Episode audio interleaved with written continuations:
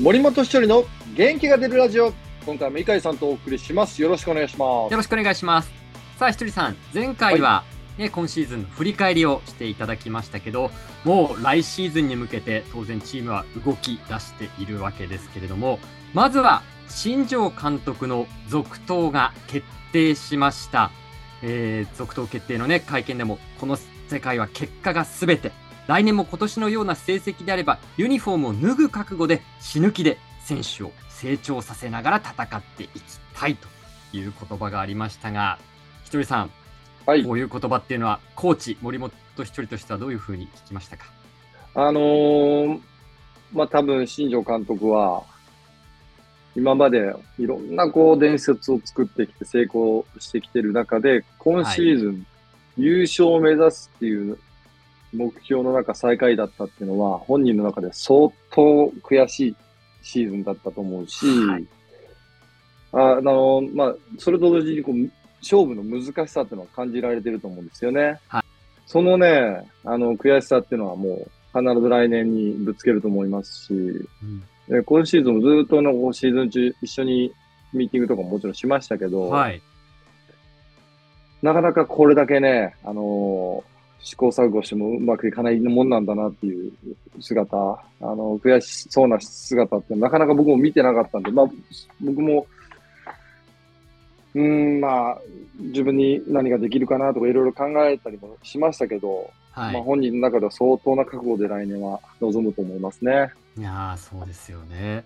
まあ、ひとりさんは現役時代ね、もう盟友として新庄さんとね戦ってこられましたけど、やっぱり違う新庄剛志監督というね、立場を見た初めてのシーズンになったわけですけど、どうですか？一緒にやることが、コーチとしてファイターズに関わることが決まった時に、いろいろ多分イメージ、想像もされたと思うんですけど、その想像と一緒に過ごしてみたシーズンっていうのは違いみたいなものはありました感いや、特にないですね。ああ、そうですか。はい、特にないですし、んあの、まあ、多分感じてることは一緒だと思うんですよね。ああ、そうですか。うん。具体的に感じてることっていうのは？まあ、あの、思ったよりも、こう、選手たちがぐっとこう出てきてくれないなとか、はい。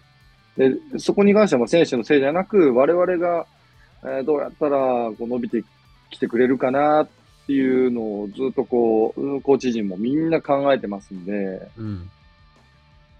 まあ、そのあたりは、その、声のかけ方とか、で、まあ、量で補っていかなきゃいけないこともあるでしょうし、はい。まあ、今シーズンはもうメンバーを固めていこうっていうスタートだったんですけども、出だしからそれがなかなかうまくいかず、うん。まあ、そこの難しさっていうのは我々も感じてますね。ああ、そうなんですね。どうでしょう、ひとりさんから見て、新庄さんが、まあ、監督という立場で、あ意外とこういう部分もあるんだなっていう、なんか新たな発見みたいな、気づきみたいなことってありましたか？うーん、どうかな、まあ、選手起用とか見てると、なんとかやっぱりこう動かしていって、うん。で、まあ、調子を上げたい、上げていきたい。だからそのシーズン中によく打順を見てると、あ、この選手をなんとかはい。一人前にしたいんだなっていうのをすごい感じて、ああ、そうですか。うん、それはあのこ言葉で言わないですけど、はい。あ、この選手調子悪いのに今日この打順なんだっていうのとかは、なるほど、なるまあほど。もともとそういう性格でしたけど、まあ新たな気づきというよりは、まあ改めて、あ、選手へのこう思いっていうのはすごい伝わるなとは思いましたけどね。起用の仕方から感じるメッセージみたいな部分ですかね。そうですね。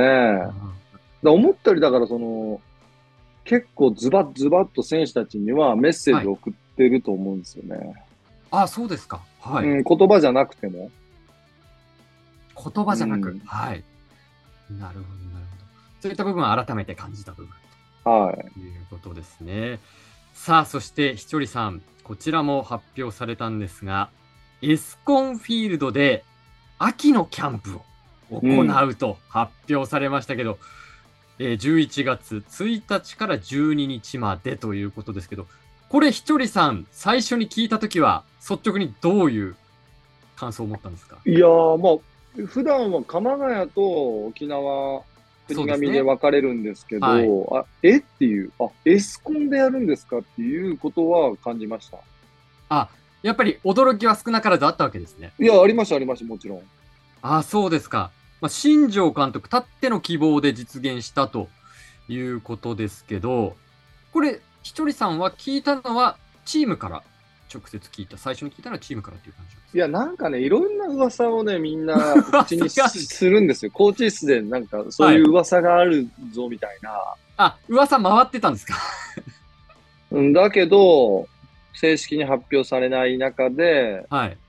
もう本当終盤ですよね。本当の終盤になんか、それが実現しそうだ、みたいな話になって、でもそこは、あの、ボスからも、はい。あの、ボスが直接言われたわけじゃないけど、まあ、エスコンフィールドでの、もうホームグラウンドなのに、エラーが多い。はい。っていうところに多分、ボスはアプローチしたいんだというところは、なんか聞いてますけどね。うん。まあ、実際にエラーが多かった守備を猛練習させたいということでね、新庄監督はお願いしたというふうにコメントされてましたけど、もう練習内容についても当然構想を立てていく時期になってくるんですかね。もうメンバーが決まっ、はい。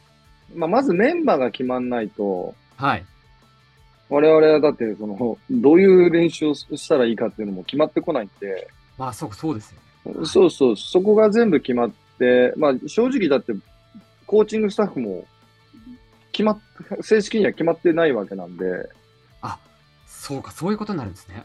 そうなんですよ。だからまあ僕らも、多分、まあ僕なんかはまた一軍のはい、守備やるだろうという勝手なあ想像をしながら。そういう感じなんですか。そうそううん、そうかそれはじゃあ正式に発表される日が当然来るわけですね。そうです。まあ、球団の方から来るのか、ボスから来るのか、まあ、それはよくわかんないですけど、まあ、ボスは、まあ、はい、多分一緒にやるっていうイメージはしてくれてると思うんですけど。はい。うん。そうなんですね。まあ、でも、あれだけのね、素晴らしい球場エスコンフィールドで、やっぱりファンの方の前で勝つ姿をね、来シーズンはより多く見せていきたいわけですからね。そうですね。だからエスコンフィールドで秋季キャンプって何ができるかなっていうね。はい。普通、まあ、例えば国神とか、秋のキャンプ行く,、行くとサブグラウンドとかもあって、いろいろな施設使えますけど、エスコンフィールド、はい、サブグラウンドがないし、寒いんで、外。はい。その一つの球場の中で、どうやって効率よく練習をするかっていうところにもなってくるんで。そうか、そうですね。はい。うん、うん、で、まあ、今ね、おっしゃられたように、通常は沖縄で行っているキャンプですけど、だから今回はほぼ全選手が参加する、まあ、異例といえば異例の形ですよね。一緒の場所でやるっていう。ね、はい、まあ、よっぽど、うん、どうだろうな。まあ、ほぼ全員、まあそうですね。だから多分、ある程度もう全員なんで、はい。まあ言ってもファイターズはもう全員が若いんで、はい。で、結構こうベテランの選手たちはもう引退した選手たちもいるし、はい。なるともうほぼみんな鍛えなきゃいけない、来年に向けてレベルアップしなきゃいけない選手たちが多いんで、まあ普通のことだと思いますけどね。はい、うん。ということなんですが、その秋キャンプ、一部無料で見学可能。しかも、3日に1回、新庄監督の私物プレゼント企画も実施と、相変わらずの大盤振る舞いですね。まあ、そのあたりは、あのボスにお任せで。ボスにお任せで。うん、我々はもう、どうやって選手の能力を上げていくか、来年に向けて上げていくかっていうところですからね。はいうん、でも、ファンが、北海道のファンが見に行きやすい中での秋キャンプっていうのもね、これなかなかないケースかと思いますけど。多分ね、秋季キャンプって基本ファンの方でも見てない方が大半だと思うんですよ。そうですよね。あの、春季キャンプね、春のキャンプは結構ツアーとかで来られてる方多いんですけど、はいえー、秋はね、基本、まあ、遠いっていうのもあるんですけど、はい。まあ、メディア関係もそんなに大きく取り上げないし、はい、ただね、一応、一応とか、ね、すごい重要な期間であるんですよ。この秋のキャンプで結構ね、はい、シーズンオフ、来年の春に向けてもう土台ができてくるものなんで、はい。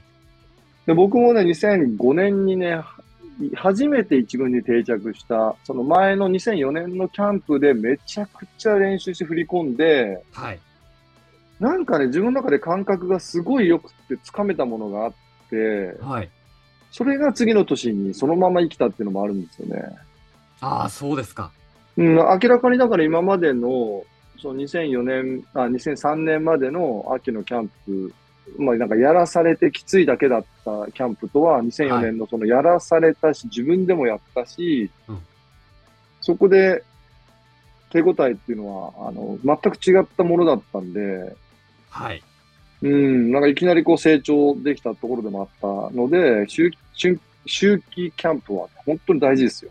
ああ、そうなんですね。それをまたね、ファンの前でやるっていうのも、まあ、当然意識もね、ちょっとする部分もあるんじゃないかなと思うんですが。いや、そうなんです。だからあの、春のキャンプはね、結構こう、ファンの方、ファンサービスしながら、はい。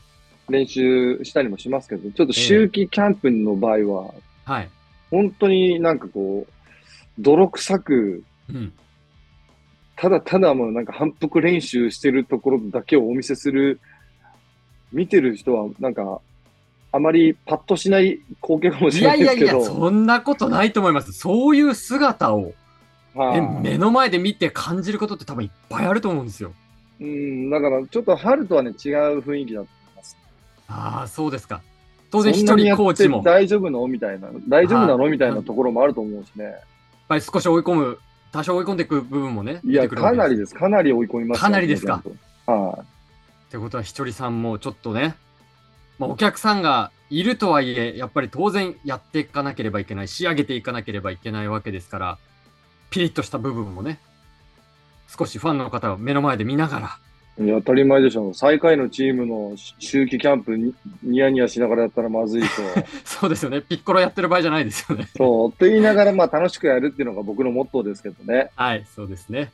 うん。楽しみにしたいと思います。はい、今回ね、あの、本当に今、話してきましたけど、国神とエスコンで両方でね、あの、はい、キャンプやるということで、ぜひね、あの、秋季キャンプの様子を皆さんに見に来ていただきたいなっていうのはありまして、で、そこでまたあの、きつい練習してると思うんで、選手にあの応援する声をかけていただけたらなと思いますので、はい、ぜひ皆さん来てください。はい。ぜひ、リスナーの皆さん、はい、エスコンフィールドで泥臭いファイターズの選手たちもその姿も目に焼き付けてもらいたいなというふうに思います。はい。ということで、井上さんありがとうございました。ありがとうございました。